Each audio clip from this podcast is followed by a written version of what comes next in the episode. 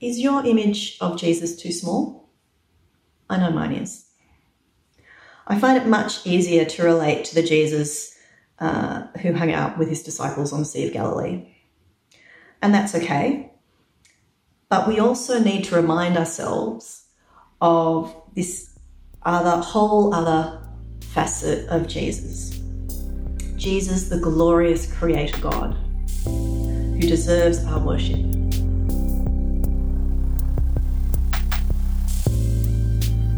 Hi, and welcome to the Northridge Vineyard Evening Community Podcast.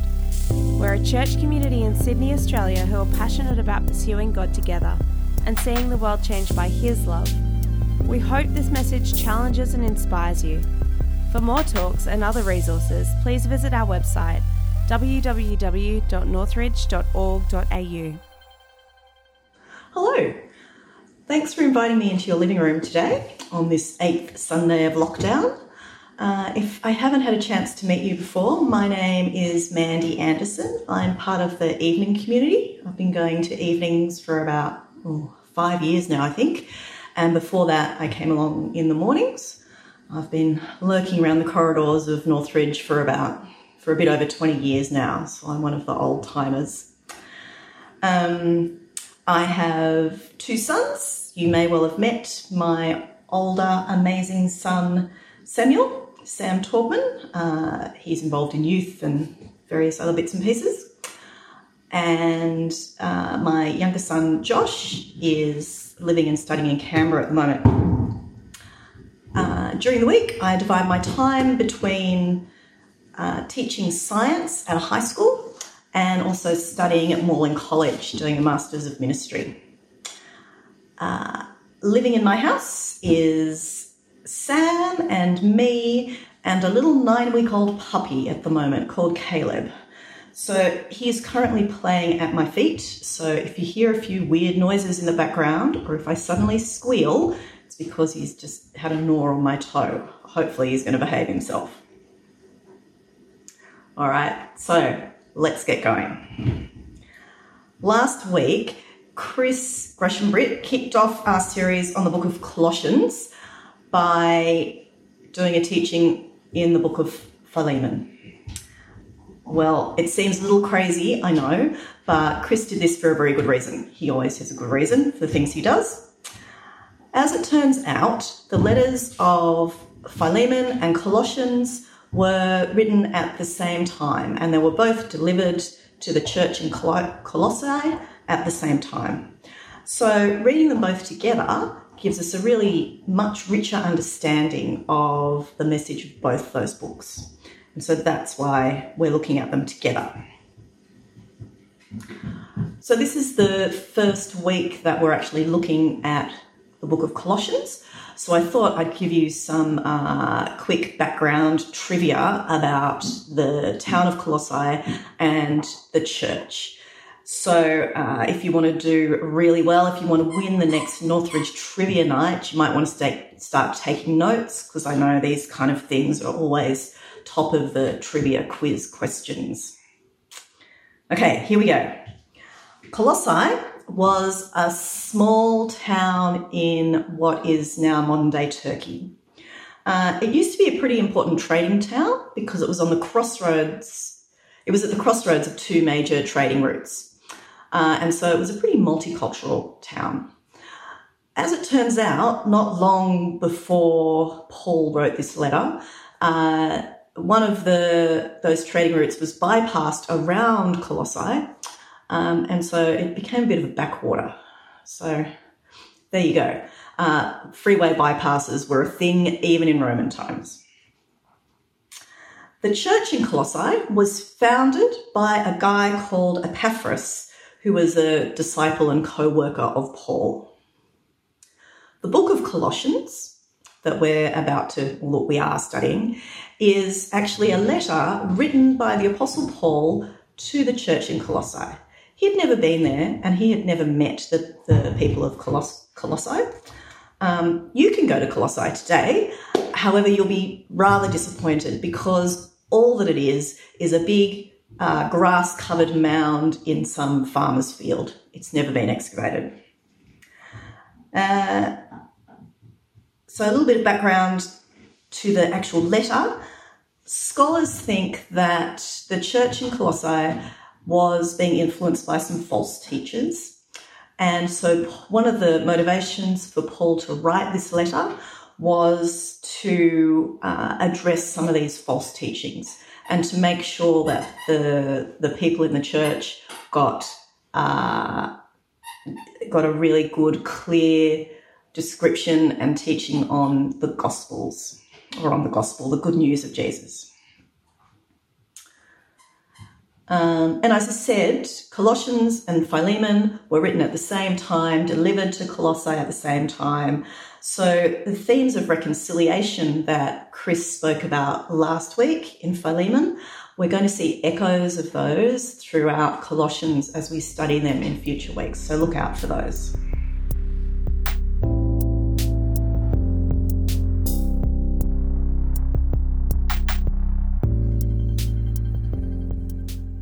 So we're kicking off our time in Colossians by looking at a passage today in Colossians chapter 1. Uh, so grab your Bibles. Sorry, can you, can you hear my dog and the squeaky toy? I apologise. Uh, I'm just going to push through. Grab your Bible um, so you can follow along.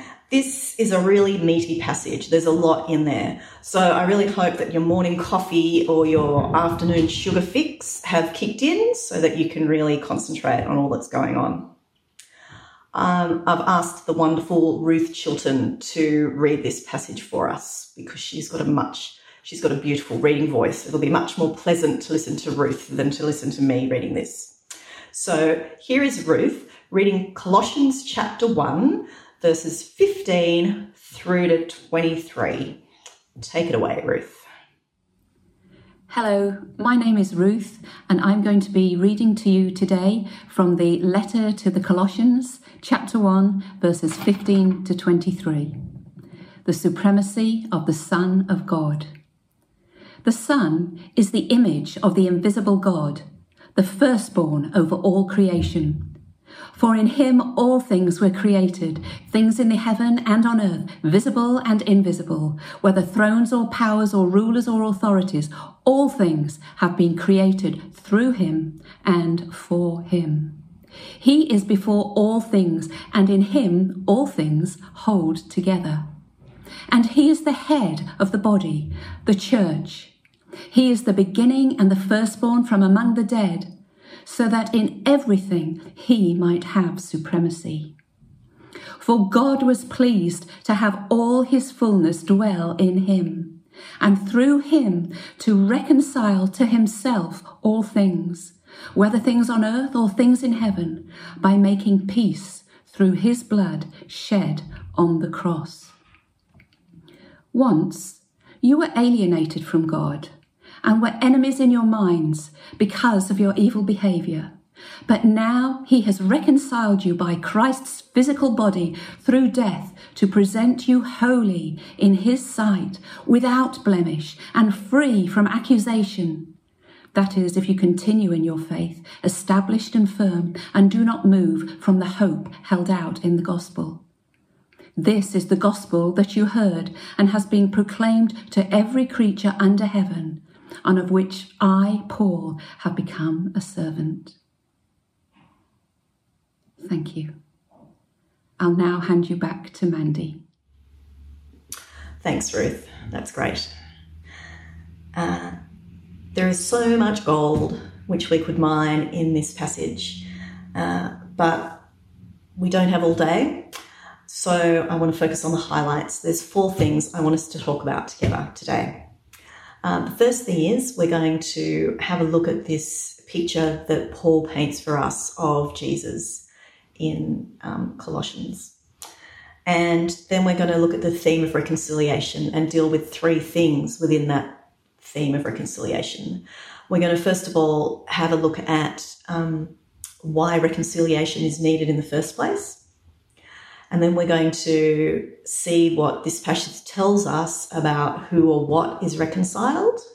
And finally, we're going to have a think about uh, what this means for us today. How does this information change how we're going to live our lives this week. So, first of all, who's this Jesus we meet in Colossians chapter 1? In the original Greek, these verses are actually a poem, probably based on a hymn, and they are so rich in imagery and in structure. Um, there is so much there which really speaks to how profound the message in these verses 15 to 20 are, um, telling us about who Jesus is. The Jesus we meet here uh, is so much more than the than the Jesus who was roaming around Israel 2,000 years ago with his disciples. Although that Jesus was amazing, um, I'm not discounting the, the Jesus um, who lived in Israel 2,000 years ago. He was phenomenal. But the Jesus of Colossians shows us another side of Jesus the Messiah. He is the image of God, and all God's fullness dwells in him. All things, as in the whole universe, were created in him. All things were created through him, and all things were created for him. Not only that, but he holds all things together from atoms to galaxies. So Jesus is central to everything. Wow. Is your image of Jesus too small? I know mine is. I find it much easier to relate to the Jesus uh, who hung out with his disciples on the Sea of Galilee. And that's okay. But we also need to remind ourselves of this other, whole other facet of Jesus. Jesus, the glorious creator God, who deserves our worship. The Jesus who we call friend is also the one who was with God when the universe was created. And this Jesus is even now enthroned with him. He rightly deserves our worship.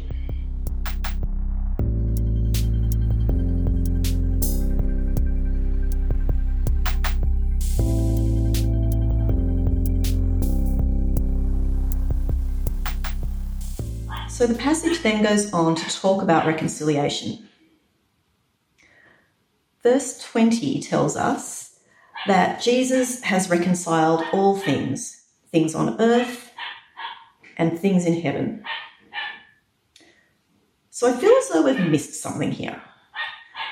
We've gone from Jesus being the creator and having supremacy in verses 15 to 18 and then we hit verse 20, and there's a need for reconciliation. So something must have gone terribly wrong. To figure out what, we need to go back to the beginning of the Bible to see what happened. So turn with me to Genesis chapter 3. This is a story which is familiar to most of us, and uh, I'm going to give a really quick summary of it uh, in case you're not familiar with it. But if, if you haven't read this part of the Bible before, I really encourage you to take a bit of time and go back and read it for yourself because I can't do it justice in these few minutes here. So we start in Genesis chapter 1 with God, together with Jesus, creating the universe and then creating humanity. Everything was in perfect harmony God walked among his creation in the cool of the evening and with Adam and Eve. What a beautiful portrayal of how the world should be. But then we get to chapter 3 and things go very wrong. The serpent convinces Eve and then Adam to eat forbidden fruit. In one bite, in one act of rebellion, the universe which Jesus created which had been in perfect relationship with him, is torn asunder. The consequences are curses that have echoes down throughout history. So it's important to notice what was actually cursed. It turns out two things are cursed So let's have a look. In Genesis 3, verse 14, it says, So the Lord God said to the serpent, Because you have done this, deceived Adam and Eve, cursed are you above all livestock and above all animals. And we find the second thing that was cursed a few verses later in verse 17. To Adam he said, Because you listened to your wife and ate fruit from the tree about which I commanded you, you must not eat from it, cursed is the ground because of you. So it's the ground, not humanity, that is cursed as a result of the fall, as a result of Adam and Eve rebellion against God. It's all of creation that is now cursed. And uh, this is echoed in Romans chapter 8 when Paul tells us that all creation is in bondage to decay. So it's not only humans that have been alienated from God, but all of creation. Because of sin, the whole universe now needs to be reconciled with God. All right, let's now go back to Colossians chapter 1 now that we see that it's the whole world, all of creation that needs to be reconciled. Let's go to, back to Colossians 1 and see what happens. In verse 20, we read that through Jesus, he, God, has reconciled to himself all things, whether things on earth or things in heaven, by making peace through his blood shed on the cross. Jesus' death has a much broader implication than we sometimes think of it as having. Yes, Jesus' sacrifice on the cross made a way for you and for me and for all humanity uh, to be reconciled to God. And that's vitally important. We're going to spend uh, some time over the next couple of Sundays looking at that aspect of reconciliation. But just as the verses that we looked at a few minutes ago called us to expand our vision of Jesus as the cre- co creator of the universe, the one who holds the universe together even now, we also need to expand our understanding of Jesus' victory on the cross. All of creation is now reconciled to God through what Jesus did on the cross. It is now in restored relationship to Him. And this was always God's intention. So humanity's reconciliation, let me start that again. Humanity's reconciliation to God leads to creation's reconciliation also, just as humanity's sin led to the fall. Okay, hold on a minute, Mandy. I hear you saying. The world is not looking particularly reconciled and restored right now. I've been stuck in my house for eight weeks. A big day out is a trip to Bunnings. The news is full of pandemics, devastating fires, and wars, to name but a few. As it turns out, this new creation was inaugurated by Jesus dying on the cross, but it's not yet fully realized. We're in this in between time. Just like in American politics, the new president is elected in November, but he doesn't step into the Oval Office and start governing until January. And so there's that intervening time when we know who the new president is going to be, but he hasn't taken up his reins of authority in December. Right now, the universe is in December. Jesus has won the victory on the cross, but he's not fully taken up his office as King of the universe. But there is no doubt that Jesus is sovereign. He has won the victory on the cross. The world is yet to catch up. So, what will this new creation, this reconciled world, look like? There are a lot of descriptions in both the Old Testament and the New Testament, and so I just want to have a quick look at one at a few of them. First of all, in Revelation chapter 21, so we're going from the very beginning of the Bible to the very end of the Bible, Uh, in Revelation 21, verses 3 to 6, we've got a vision of what the restored world will look like. And it says, let me open it up.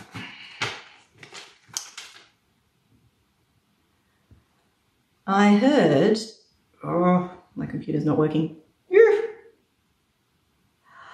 I heard a loud voice from the throne saying, Look, God's dwelling place is now among the people, and he will dwell with them. They will be his people, and God himself will be with them and be their God. He will wipe every tear from their eyes. There will be no more death, or mourning, or crying, or pain, for the old order of things has passed away.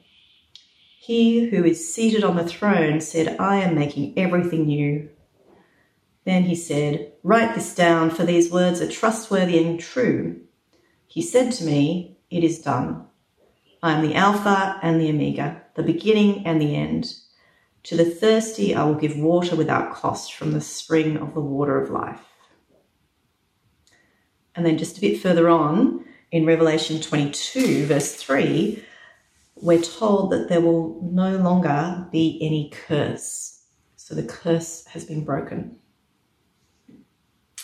And then we can go back to the Old Testament, and this is actually um, a passage that Jesus quoted himself at the beginning of his ministry, but we're going to read it in Isaiah 61.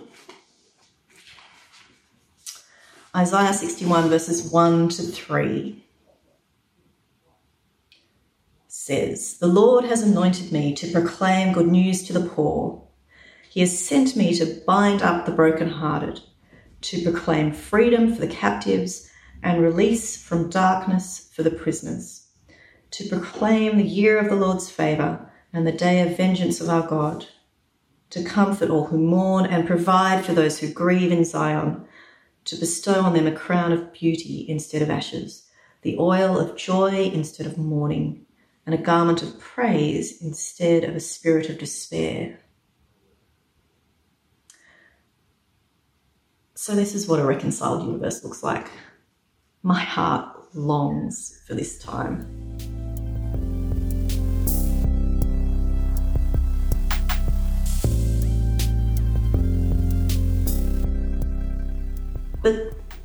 So what? What do we do in the meantime? while I'm waiting for this new creation to fully come into being, how do I react and respond today?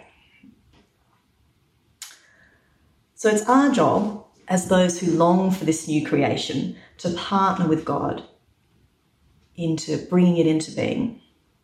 Um, N.T. Wright puts it really well. He says, the logic of this message requires those who announce it should be seeking to bring Christ's lordship to bear on every area of human and worldly existence. Christians must work to help create conditions in which human beings and the whole created world can live as God always intended. There is a whole range of ethical norms which God built into his world respect for persons and property, maintenance of family life and of the ecological order of creation, justice between individuals and groups. Christians must be in the forefront of those working to promote such causes. Many opportunities to speak about Jesus will occur in the undertaking of such work as it becomes clear that the gospel pro- provides a coherent and satisfying underpinning for those standards which uphold uh, and enhance a truly human life. Now, thankfully, we are not expected to solve the problems of the world all on our own.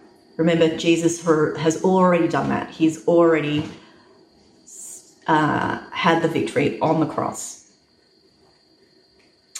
But right at the moment, uh, Jesus does ask us to bring some of this new created order into our sphere of influence. At the moment, your sphere can feel pretty small, um, seeing as we're spending most of our time at home. But I challenge you this week to spend some time with God. I've loved walking and talking with friends over the past couple of months and really deepening relationships, spending time with friends one on one and engaging in conversation. Why don't you go on a walk with God this week? Spend some time worshipping Him, the creator of the universe, and your friend. Then take the time to listen to Him. Ask Him how He would like you to be His ambas- ambassador this week. Ask Him to put something or someone on your heart.